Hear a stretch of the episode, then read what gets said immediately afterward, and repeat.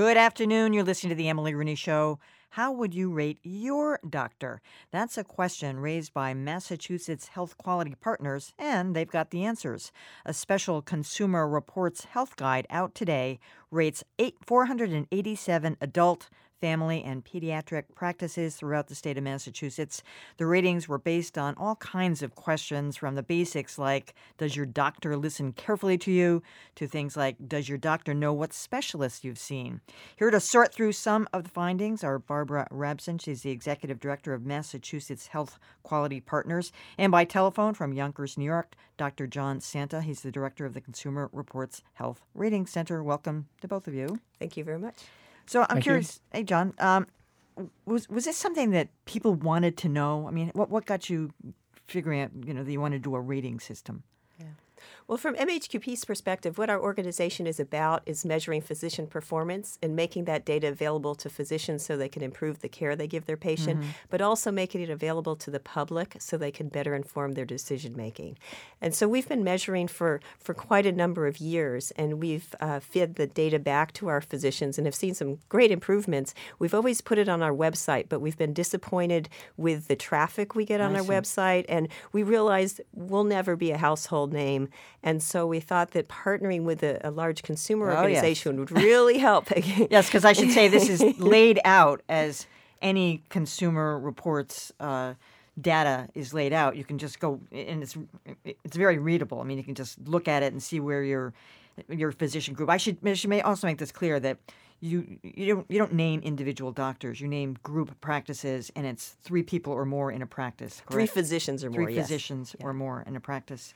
Um, so, John, I want to bring you into this. Um, can you can you can you really quantify this kind of data the same way you can a car? I mean, honestly, can you? Well, we think you can.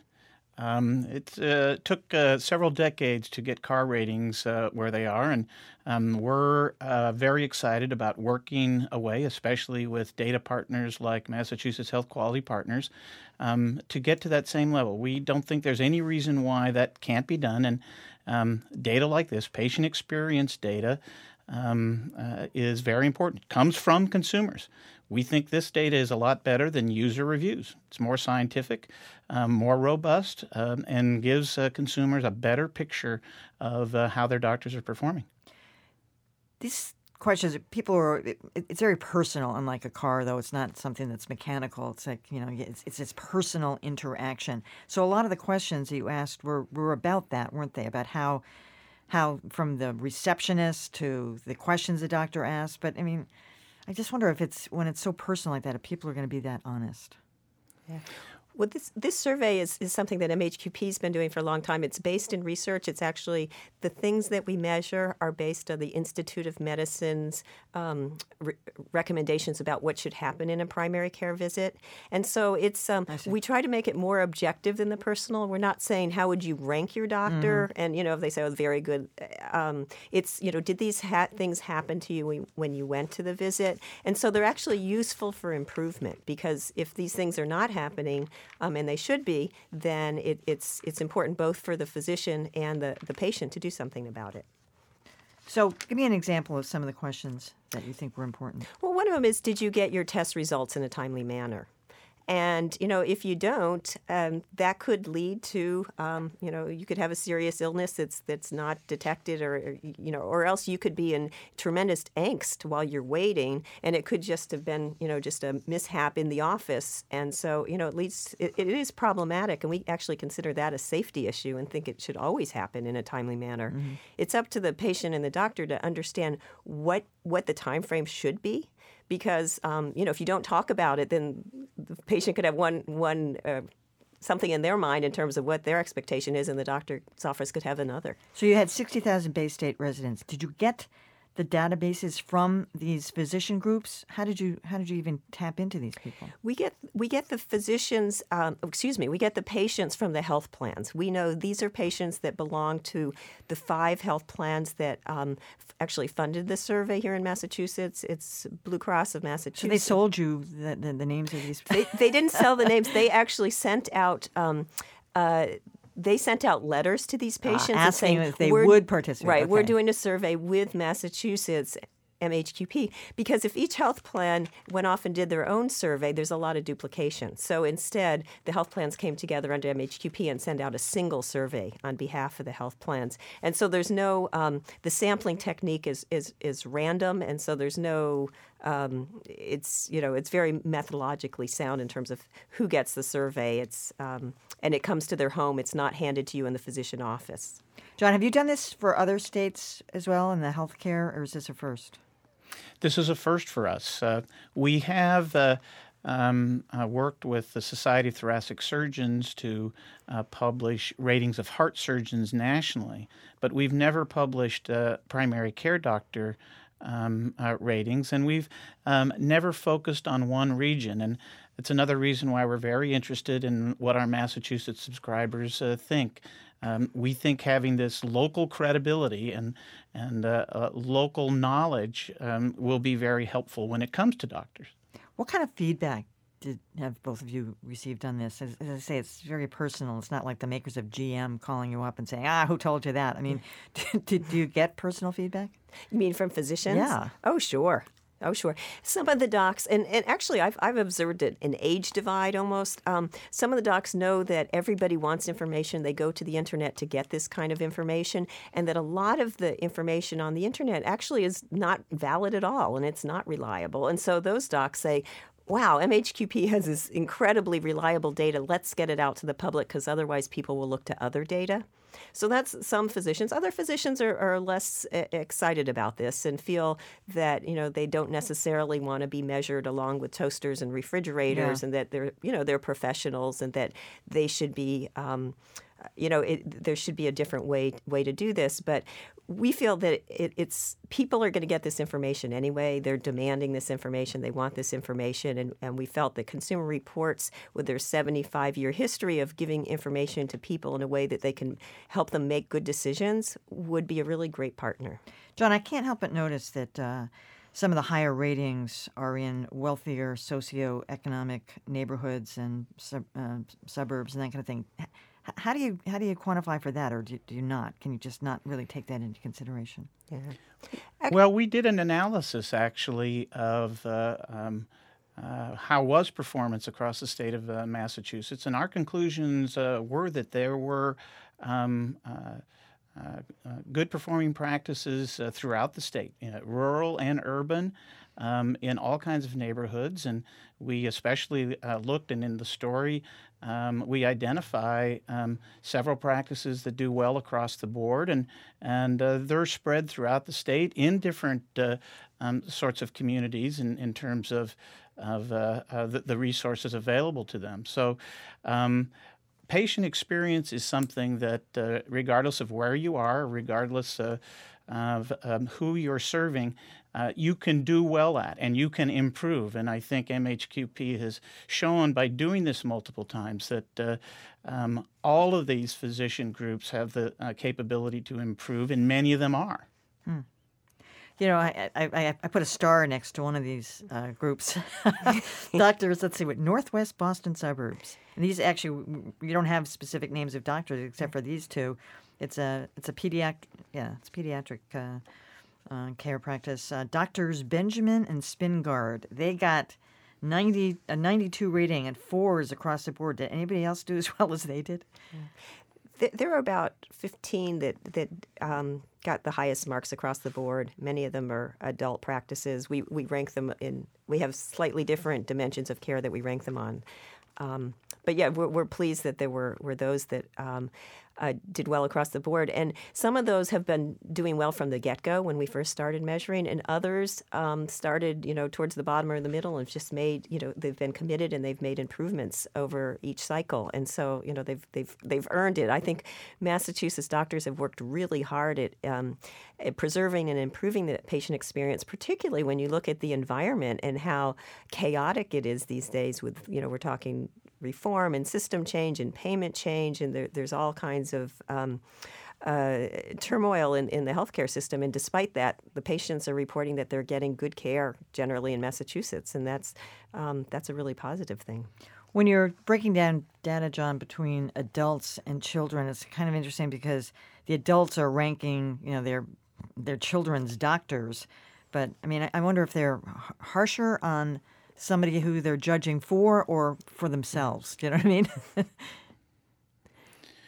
Well, my sense is uh, um, that overall, the pediatrician uh, uh, practice and family practices taking care of children um, are uh, um, rated better Yeah. um, than than the adults are.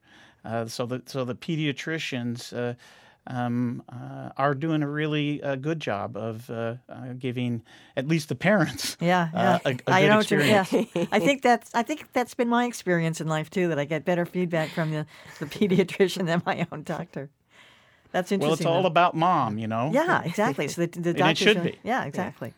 Is that what you found also? Barbara? Yeah. Oh, yeah. I think that um, overall, every consistently, the the pediatric uh, practices get better scores than the adult practices. So, do you think some of these doctors look at this data and say and take it seriously and say we've we've got to make changes based on what what they see here? That's absolutely what we've seen. When I mean, we've gotten some angry calls in the past. You have to remember, we've been doing this since 2006. But not not not laid out like this. Not laid out like this. No, we have. Um, but in terms of people, um, just that we've talked to, we've gotten a lot of feedback in this process, and some of them have said, "Look, this is something. It's you know, it's this is what my patients are saying. I, I you know, I, it's not what I hope to hear." But uh, I'm going to take this seriously, and I'll work at it to improve it. The power of And- and- consumer and- reports, John. yeah, and, and well, let me just put a different hat on. Uh, I was uh, I practiced for 30 years, and I was the medical director for a group of 150 physicians with 10 offices. And um, let me assure you, uh, doctors are a competitive uh, group of people.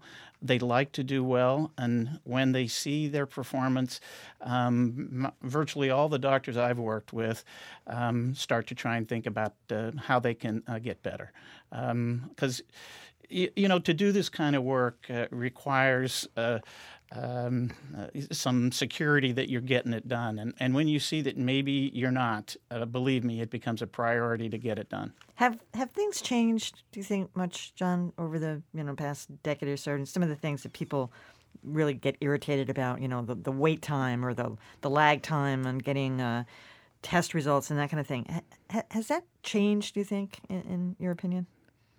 Well, I think it has. I mean, we've done surveying of uh, uh, consumers over the years, and uh, consumers are getting more knowledgeable. I mean, the internet is No an question. incredible tool. They And- think they know what for- they've got when they go to the doctor's office, right? They, I know what I have.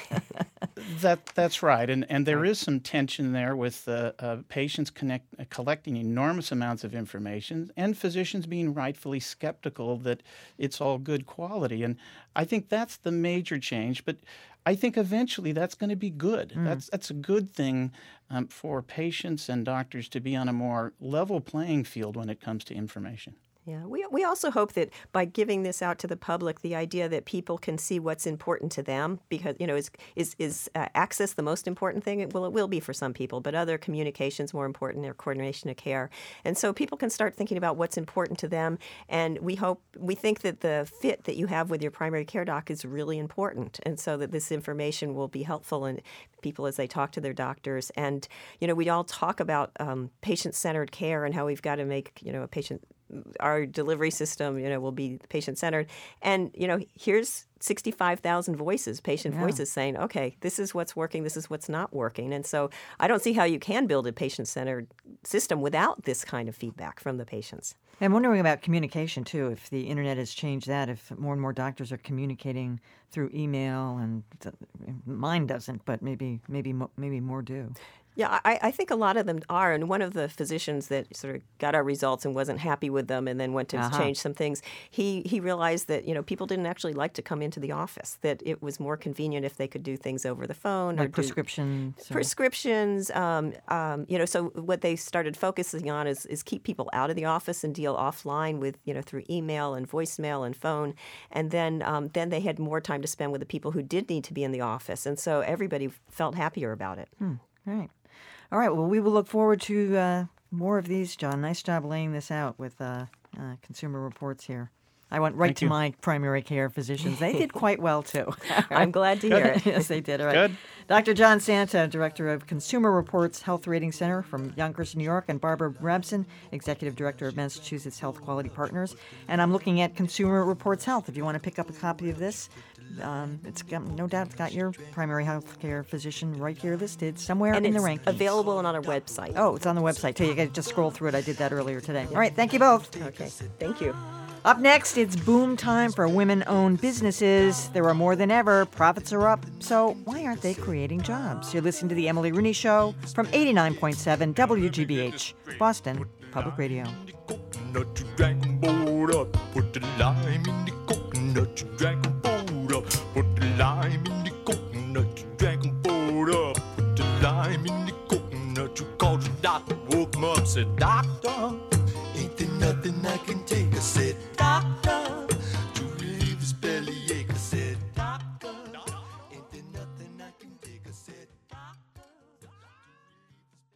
Funding for our programs comes from you. And Blake and Associates, attorneys focused on individual matters, individual advice, and individual solutions. They listen, they understand the issues you face when assisting a vulnerable loved one. More info at blakelaw.com. And the Zeiterion New Bedford.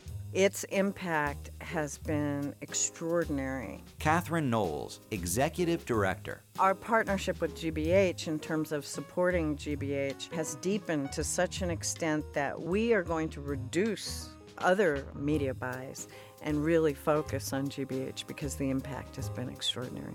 To learn more, visit wgbh.org/sponsorship. PRI's The World is people. I begin my day by taking a brisk 40 minutes walk in the desert, which helps me knock everything into proportion. The world is different. When I come back home and switch on the radio and I hear politicians using words such as never, forever, or for eternity, I know the stones out in the desert are laughing at them. Join us on The World. Coming up at 3 here on 89.7 WGBH. Saturday, July 14th, it's the WGBH Fun Fest. Cool off with some of the best ice cream around, like Ben & Jerry's Boston and Friendly's. Rock out to live performances from family favorites like Steve Songs, Ben Rudnick, Fluky and the Beans, Rick Golden, and others. Meet PBS Kids characters, enjoy rides, games, and more.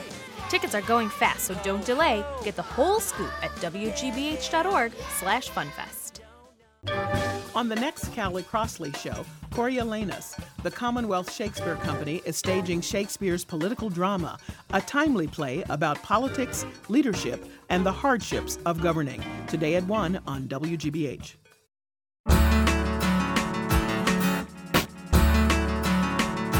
You're listening to The Emily Rooney Show. Do you know any women who've recently hung out a shingle and started their own business? Chances are you do. Over the past 15 years, the number of women owned businesses in the U.S. has grown by 54%. And business is pretty darn good. Profits are increasing. But their employee base is barely growing at all. So, why is that? Here to talk about that here today is uh, Geri Denterlein, who owns a public relations firm and is author of the book. Uh, the guidebook, The Power Chicks Guide to Boston, in their own words, a compendium of advice to young professional women on the subjects of leadership, power, and the value of civic engagement. And by telephone, Alicia Robb. She's a senior research fellow at the Kauffman Foundation. Welcome to both of you. Thank you. Thank you for being here. Yes, I am curious uh, about your business story, but I'm going to start with Alicia. What, what, what? How many uh, w- women businesses did you look at? Did you look at established businesses? Did you look at startup businesses? I mean, how did you kind of pull this together to figure out what what, what the growth margins were? Um, we used Census Bureau data. They do a survey every five years uh, uh, called the Survey of Business Owners, and that's the main um, source of statistics for um, businesses uh, by gender and race. So you're right. The number of businesses have has really grown over over the last decade or two. However, we don't see receipts uh, or sales or employment growing at nearly the same pace. In fact, they've actually lost ground over the last uh, decade. So it's not great news for, for us when we're looking at um, trying to create more jobs in, in this uh, stagnant economy. All right. So, do you have a theory on this? Well, quite honestly, there's not that many women starting high growth businesses. So you see the number of businesses growing at a at a very good rate, but those businesses are typically very small. For example, the latest census data show that women make up about 29% of all firms, but those firms generate less than 5% of all receipts and less than 8% of employment.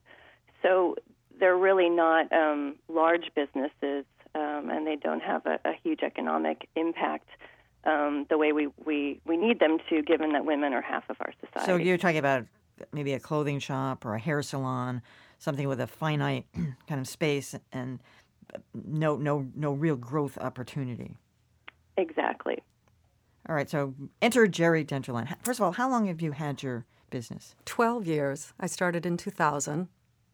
And you've grown tremendously. We've had a nice growth spurt, but we're not in what, what would be considered the true high growth sector. Yeah. But I have opened a Washington office this year. I have 15 people out of here, several in Washington, and we're hiring. So we're, we're considering ourselves doing quite well in an industry that um, has suffered through the recession. Yeah, and, and yours is a competitive industry because it's not like you're the only one in town. No. You are. It is. It's a lot. It seems like whenever anyone leaves politics, they put out a shingle. Yeah, and go into public relations mm. or you know representation. But I, Emily, if I could, I want to emphasize mm. how many women-owned business do employ lots and lots of people. 13 million people in this country are employed by women-owned business. I think the figure is 1.9 trillion in sales. So it's a quite a significant sector, not to be diminished. And if you look over in Cambridge at the Kendall Square area, the innovation economy, a number of those technologically based businesses are owned by women. Do you think there's I don't know. Is are you are you stymied by, by being female? Or is there something about it that you know people are less apt to, you know, invest in you or depend on you or think that you have that kind of growth opportunity? Well, again, I'm not the academic, but I have looked at this from a couple different perspectives. I think one uh, issue that's quite true is some women open up businesses to not grow, to, to really just support their families, to have a certain lifestyle, and to um, hire a few people. Others, though, who want to be in a high growth industry have trouble with access to capital. It is just simply not as easy to get investors. I worked with an organization called the Center for Women in Enterprise here in Boston, and they were looking at matching venture capitalists with women owned business. It can be quite difficult.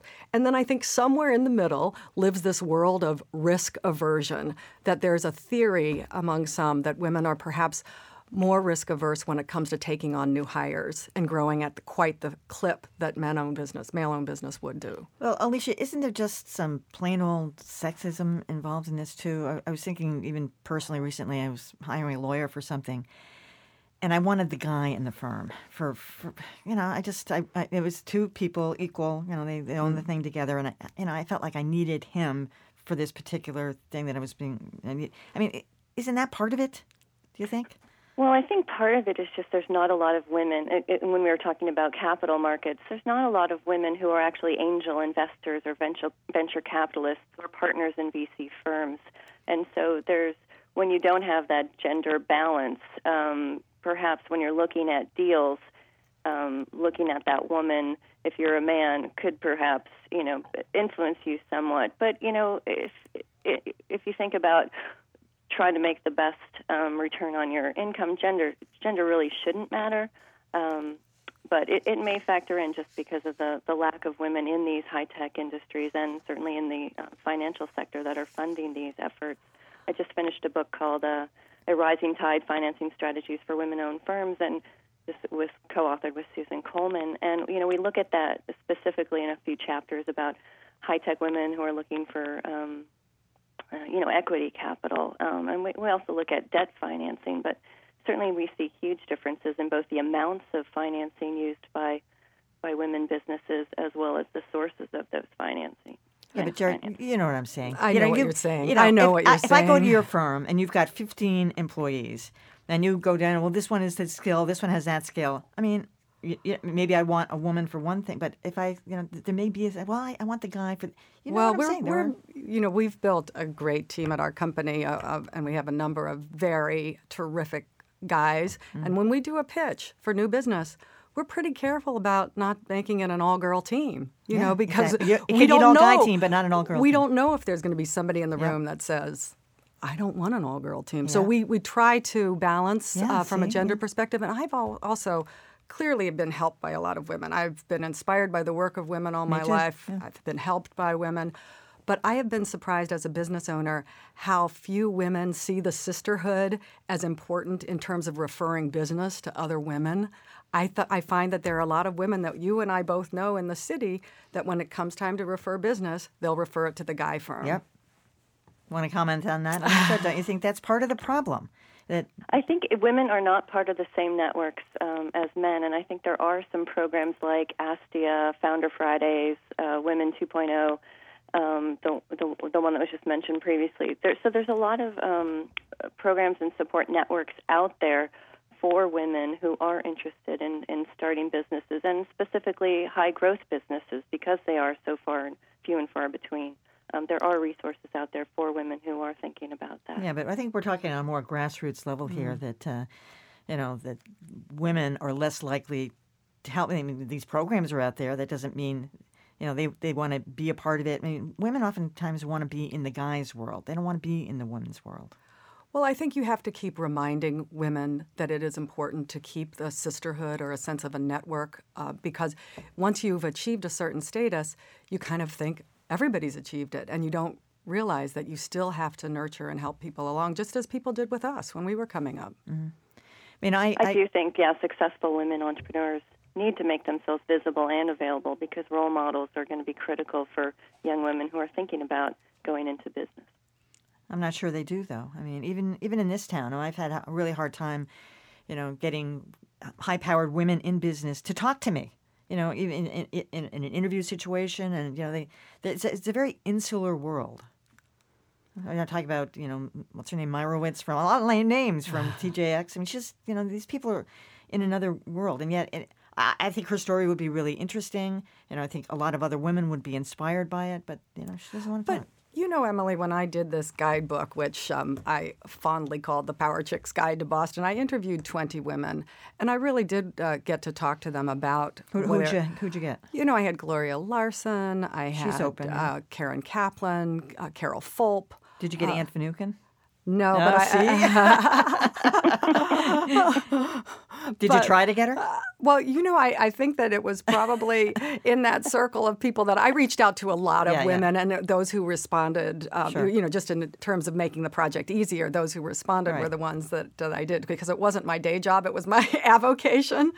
So, but I was impressed by the fact that there are women in this town who think about it, who there's the, the Massachusetts Women's Forum that is dedicated to cultivating younger women in the professions.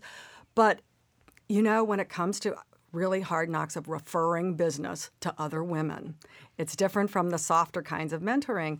And I don't know that there's that same sensibility about the business network as opposed to the um, uh, mentor protege network. Talking to Geri Denterlein, who owns a public relations firm, Denterlein, and has written the book, The Power Chicks Guide to Boston, and Alicia Robb, senior fellow at the Kauffman Foundation, specializing in women and minority entrepreneurs. Well, Alicia, did you find out any data show that there was a difference by region, you know, East Coast, West Coast, uh, middle of the country? Are, are there certain areas of the country that are have more growth with, with women businesses, or as Jerry was saying, more apt to even hire other women and promote women?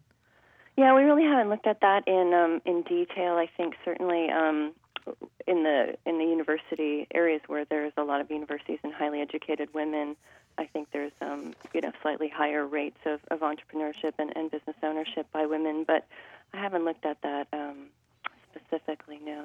Yeah, it, it wouldn't surprise me though if there was kind of, uh, you know, East Coast West Coast phenomenon. Would it, you, Jerry? Well, I think it's it might be to also by sector. I think in the tech area, it's more of a meritocracy where there are, are, are different kinds of networking um, in that. I think in some of the other service professions, it becomes a little more difficult. And I think women who own businesses have to work both the traditional network, meaning more of the, the male dominated network, and the, the women's network because you don't know where your next client is coming from. What did you find out, Alicia, about um, minority uh, owners, w- women in particular, women minorities? Is, is, is that a growth area as well? Well, certainly women, um, minority women are entering into business ownership, um, and as they become a larger uh, part of our population. Uh, they're going to be an increasing um, force. Uh, they have um, a similar, um, you know, they are still lagging behind um, males as well. We see that across the various uh, racial and ethnic groups. So we have a lot of, um, you know, untapped potential both um, with minority women and, and non-minority women. So, Joyce, going back to what you said a second ago about when you do a presentation for a new client, you, you, you make sure you have a, um, you mix up the genders. Do you think about that more? I mean, do you think about it in other areas too? I mean, where where a, business owned by a guy would never have to even imagine that or think about it too. Well, I think that where? is changing. I think a lot of traditionally male dominated firms are trying to mix it up with females because you look at the increasing number of females who are entering the workforce the increasing number of consumers or financial decisions that are made by women that I think there's there's actually a sensitivity going the other way as well. Yeah, so so knowing that you're going to go in to do a presentation before a client, there's going to be women in that room too. right, be... right. So you have to be really sensitive to not look um, uh, one one way or the other, really. But you do have to mix it up, I think, and you have to show that you understand um, both sort of the sensibility that comes from having a, a at least a, some gender diversity on your team. What have you noticed in Boston? Have you, since you've been 15 years, did you say 12 years? That's a long and time. I remember when you started. I've that. been around a long, lot longer than that, but. Um, have you noticed, you know, that difference in, you know, more women-owned businesses, more people that you're interacting with in power positions? I do. I see women uh, much more in those positions. When I started my career, not necessarily my business, but my career, it really was uh, very much a man's world in the world that I occupy, which is politics and government and business yeah. um, and the, the media. I mean, you, Emily, were a trailblazer at Channel 5 mm-hmm. and the executive side. People at my alma mater, Channel 4, like Sarah Ann Shaw and Shelby Scott, we always had these isolated women, but now I think you see in all of the professions much more in terms of uh, women at the top.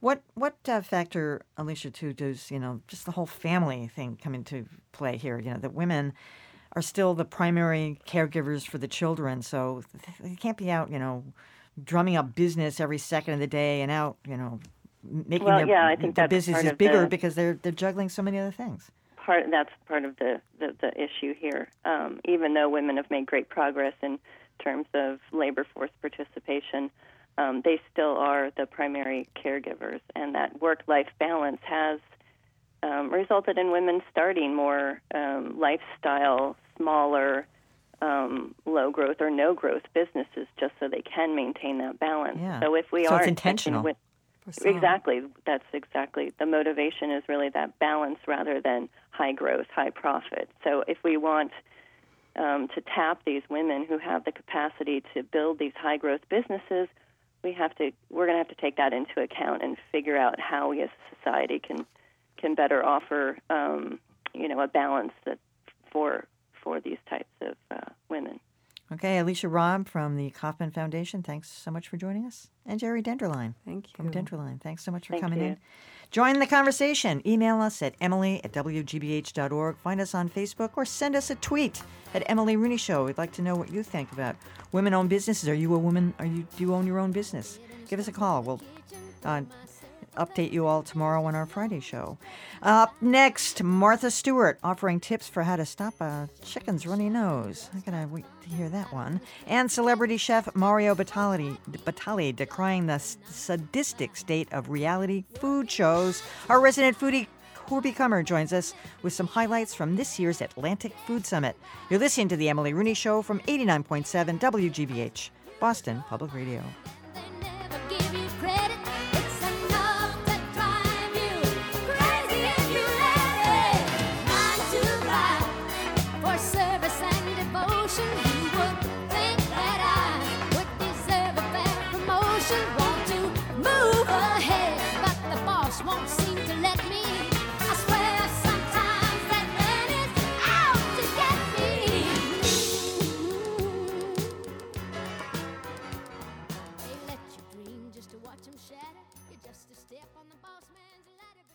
WGBH programs exist because of you. And Russell's, a family gardening tradition for over 135 years, with annuals, perennials, herbs and shrubs, bird baths, statuary, pots, plus jewelry, gifts, and toys. Russell's Garden Center, Route 20, Wayland.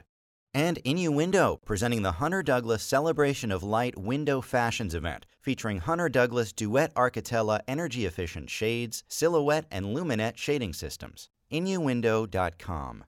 And from members of the Great Blue Hill Society, whose estate and planned giving arrangements to WGBH create a lasting legacy and ensure public media for generations to come. What will your legacy be?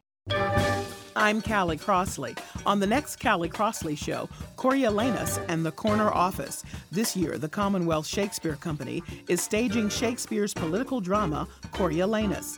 As a kind of preview, they produced a staged reading last week with a handful of Boston CEOs. We'll find out why Coriolanus is so timely and what lessons our CEOs can learn from this work.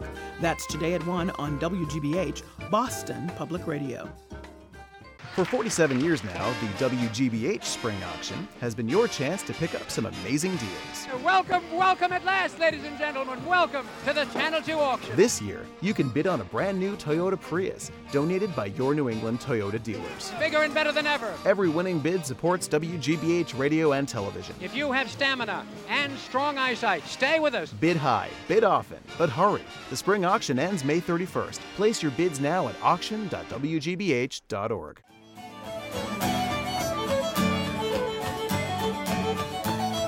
Join me, Brian O'Donovan, every Saturday at 3 for a session, well, just like that, on a Celtic Sojourn here on 89.7 WGBH.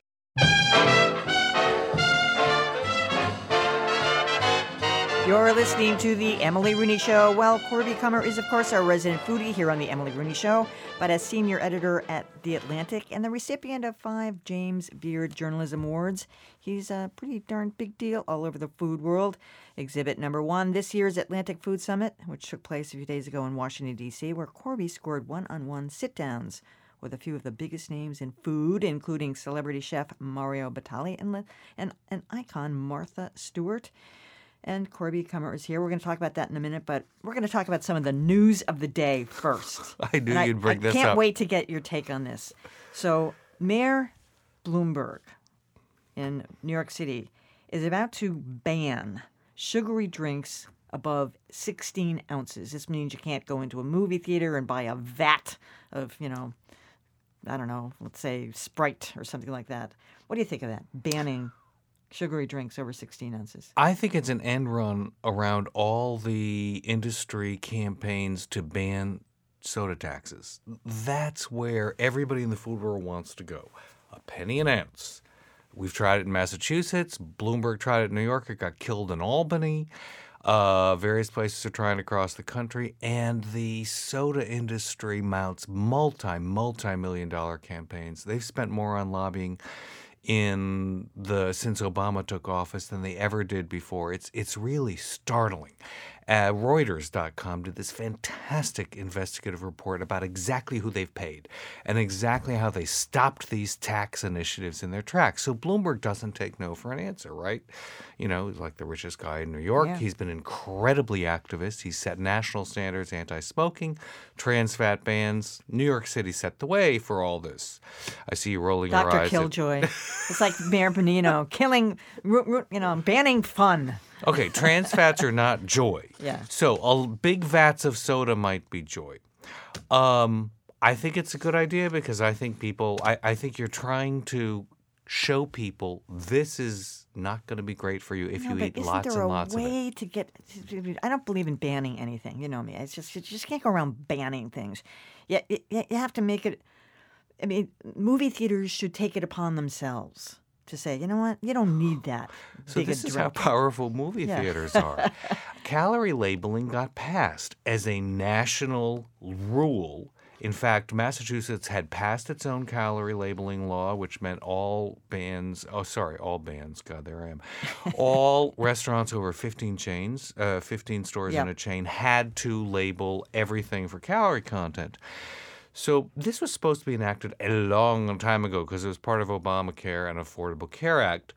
But bars and movie theaters got themselves exempted because if you saw how much calories there are in a vat of popcorn, it's like 1,200, and most Yeah, people sure. are supposed to be having 2,500 calories a day. Somehow they succeeded in lobbying against this. So Bloomberg is not banning these. He's just saying he is so acidulous in what he said in today's Times story Mhm. when he was at the press conference. He said, We're not banning it. Is it so hard to get two 16 ounce bottles of soda and bring them to your movie theater seat? You can buy just as much as you want. We're just not going to sell portions over 16 ounces. Yeah, but it seems to be penalizing the movie theaters when you can you can buy it other places. I mean, I don't know. He has an answer. It's higher markup. Just charge more for that portion. Hmm. All right. Well, we'll see how it works out for Michael Bloomberg, and then maybe uh, Tom Menino will take it on. Whether he gets it through. You know, it's not through yet. Yeah. Generally, he gets what he wants, but we have to wait and see. All right, let's talk about your big food summit in Washington D.C. It was this year. They they move that thing around, don't they? Yes, yes. So it was the Atlantic Food Summit, and you got a couple of one-on-one interviews. What was Martha Stewart like? Was she nice to you? So Martha Stewart, I've known since I took her to lunch at the Boston Ritz in 1982 when her first book came out, and she's somebody I admire enormously. You know, I watch her, I see her. Well, I see her fairly often. She's just ubiquitous. She's every place, and I think she's enormously admirable and enterprising. I, I like her too. All right, here's a little bit of your interview with her. You were you were um, you were asking Martha Stewart about the glass ceiling and how to remedy other barriers for female entrepreneurs. Here's her answer.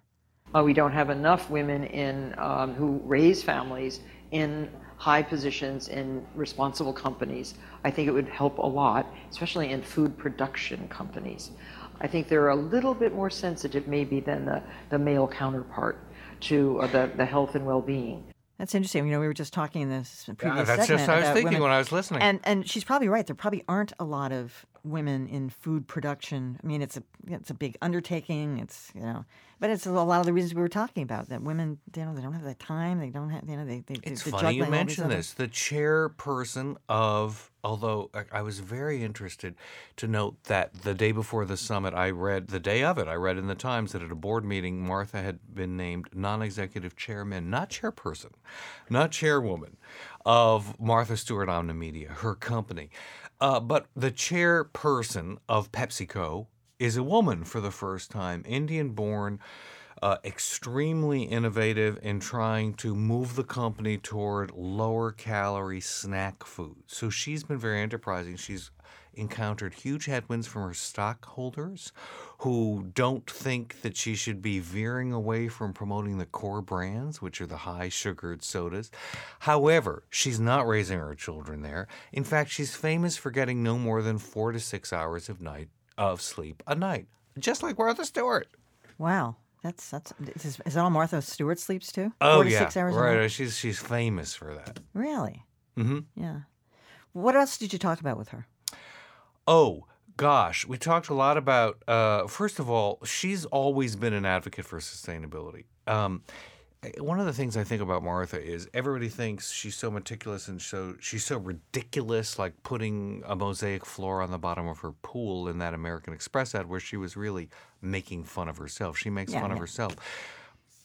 It's about making money and being independent and being a businesswoman. That's always what, been what she's about. She shows you how to do things for yourself. So it's how to raise your own food. And I asked her about gardening and sustainability because she started a magazine. It's, it's in fact the old Body and Soul magazine, which used to be right down the street from the WGBH office. It's now called Whole Living. And it's all about sustainability. Uh, Hmm. taking a sustainable approach to your life. It's you know aimed at women, but it's got really good advice in it and very smart articles.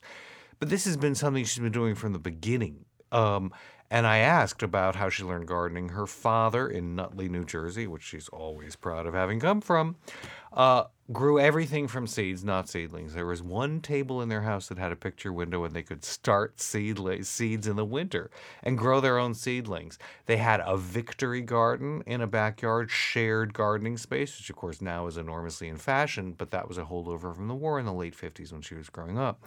And they would grow tons of their own vegetables. So this is something she grew up with and she hmm. knew. So when she started her estate in Westport that she used on her TV show, or now her huge farm in Bedford, New York, which is always on her TV show and in her magazines. Everything there was organic and sustainable. And, you know, the whole chicken fetish that she's begun, you know, that's part of raising your own eggs and raising your own food. She was there way before it became a trend. Yeah, so I was going to ask you if there's anything kind of new on herbs, and that that is one of the things: the chickens and the eggs. Is there is, is there anything in particular that that she talked about that's seasonal or? Some, I mean, food comes in all these waves and things change. Is there anything sort of on the horizon that she talked about, like food wise? Well, what she's trying to do is defend the idea of going to your farmer's market and growing your own food and growing it in the winter. So that's someplace where people haven't caught up with her, which is trying to grow food year round, which you can do in Hmm. New England with like essentially plastic tunnels over your garden. Oh, I was going to say it would be tough in a condo, though. Uh, yeah, I guess it's tough in a condo, but think about plastic tunnels over your window Yeah, there you boxes on your patio. All right. All right. So you also got to talk to celebrity chef um, Mario Batali, and you were asking him about um, about these reality TV food shows. I, I, I, have to say I, I don't know what you're talking about, but you'll explain it. Here's a little of what he said. Uh, you were asking him about That I- you can that you can put on the air. We're gonna put a little bit on the air. Okay. I know. I loved Iron Chef. I had a blast. We worked really hard. I worked with the same people all the time. That doesn't happen in all of those shows. And, and, and the competition doesn't always work when you win or when you lose. It's more about are you having a good time with it? And when they had judges like you and Jeff Steingarten and people whose opinion I felt merited the ability to criticize my food, uh-huh. that's one thing. But when all of a sudden you get these skinny little actresses from a show called The OC and they're saying they don't like raw fish, I'm like, F- you, why are you talking about my food? Again, I guess he was a little profane when it came to that. Well, so he's talking about shows that rank, that rate his food. His sh- Sure, he's in competition. So it used to be that judges were, you know, food critics who did this for a living. Sometimes they still are, like on um, Top Chef, Mm. Top Chef Masters. Uh, there are people who criticize food or make food professionally for a living. So it's kind of like a peer group. There are different teams who are given just an hour to produce a dish. People love these shows. The question is who's going to judge and evaluate one dish over another? He went on to say in completely unairable language. yeah, we had to cut that. Um, so an actress is saying, I wouldn't make it that way. Well, of course you wouldn't make it that way. You're not a cook. You don't know anything about food. So uh, who's interested in the way you would make it or not? So he became very disenchanted when he just felt that the standards, the, the, the goalposts were being moved. Huh. And and so he he doesn't participate in these things anymore. Much less. He's on a show called The Chew, which is a talk show about food. I, I think very few people talk as well or- or articulately as he. I urge you to go on theatlantic.com because there's a clip of his whole interview. And what he said about training chefs and about bringing them up and the idea that chefs graduate from culinary school with very big heads. And I specifically got him on this tack because the question is does TV make people want to cook? Does it actually teach them anything about going to the kitchen? And does it help chefs' careers? He was of the opinion that when chefs are caught making out with girls who aren't their girlfriend, and that becomes, you know, fodder for uh, gossip columns, and when they go back after losing competitions, as some of our best known chefs in Boston have done, he said they don't go back to full restaurants. I kind of disagree. I think that TV exposure is always good for chefs, uh, that it helps their career. Look, we've got Tiffani Faison, who has opened Sweet Cheeks. The thing is, you don't get him any money. Well, Todd English is kind of an example of somebody who went the other way. Well, what way? Well, I mean, he was he was very successful on TV, and then his businesses have been less so. What I, where I was going with Tiffany is, sh- once you get back, you're not making money from the actual TV appearance. You have to raise money and produce good food, or people aren't going to come back a second time. You, you have to keep producing good food, or there you will be losing all the capital and the publicity. Well, was Mario referring to himself? I mean, does he does he feel like he? What restaurant was his? But is his? Oh, he has got a whole empire. That starts with Babbo in New York, uh, the fanciest restaurant in Italian food that's almost ever been opened in America is called Del Posto. That's also in New York. Um, he's got uh, Pizzeria Mozza in Los Angeles, which is a fantastically successful restaurant with Nancy Silverton as the chef. So he's got a bunch of very successful restaurants. So is he talking about himself when he says, once you do TV, you never go back? No, he's not because he, you know, he's always been disciplined. But what he is saying is, you can't expect you're going to get an executive chef job because you're young and attractive, maybe have a lot of tattoos and a profane mouth, and get on. A, you catch the eye of a talent producer and you get on a TV show. You got to go back and produce quality Yeah. and churn out quality. And I think that most chefs who've been on TV would argue that is the lesson you have to take back, but they'll do anything they can to get and to stay on TV. It is an amazing phenomenon, really born of the last, I guess, 20 years or so.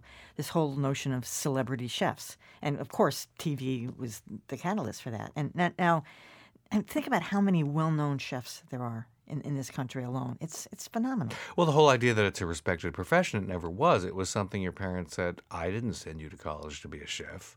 The way now people who were influenced by Martha Stewart will go into farming and their parents say, Farm? Farm? What are you doing? Uh, and in fact, for many people, farming is a profitable business, especially if they're doing it on a large scale. It's gotten much more respect from investors than it ever had. Uh, but the idea of being an executive chef, it's in the mainstream of United States celebrity. And and who would have thought it? But as Mario pointed out, these shows, he said, I think of them as gladiator shows. You come out, you gladiate, and you go back and you're completely adversarial and you beat up on each other during the show and then you're friends afterward. I I think that's Do you watch them? no. Me either. Never. I, I mean, I just I don't. But, but I, I mean, I, I really don't watch any reality. But I- let me say that some, some of my best friends do. River Monsters. Yeah, that's my one. That's my one weakness. River Monsters. I love that show. And they're completely addicted to Top Chef. That seems Top Chef and Top Chef Masters. And then there's the Iron Chef contingent, which just has this macho strain to it. People love them. And if it makes them think more about food and take it more seriously, I think it's great. We haven't even talked about food. Well, I'm gonna have to have you back because we, you know, it's summer. This is our favorite season, isn't it? It's so our Everything is- favorite oh season. my gosh, and local asparagus at City I- Feed. lo- lo- local asparagus is fab- fabulous. I've been eating a lot of that recently. And what else is good right now? As- strawberries. Strawberries, yeah, real strawberries, not as my aunt used to say, California acid balls. Right. There are real strawberries out there now. So go out and buy some. raspberries. Raspberries have gotten good all year round, though. That's true. That's true. I- I've been to the Driscoll farm. have you really? They do an amazing job. I, I bring them to, into the office and eat them like candy. They took me too. They except they're expensive. They took me into the Oh, field and I my picked them. And let me tell you, it's a lot harder Where than it looks in a Driscoll field. It's near Monterey, California. Oh, I so gotta get out there Salinas, myself. it's and, and Salinas. Beautiful That's the great um, fruit basket. All right, Corby Kummer, as always, pleasure to have you here, our resident foodie. That's going to do it for us this afternoon. We'll be back tomorrow at noon. Elizabeth Warren finally speaks out on the subject of her um, Native American heritage. The Celtics dig themselves a hole. It's our spin on the week that was. Stay with us now for the Callie Crossley Show coming up next. If Hamlet were pulling his power play shenanigans today, would he face criminal charges? Hmm. That's tonight, and tonight on my uh, that's coming up next, and tonight on my radio show, I'm on my TV show. David Axelrod is in town. The Emily Rooney Show is a production of WGBH Radio. I'm Emily Rooney. Have a great afternoon.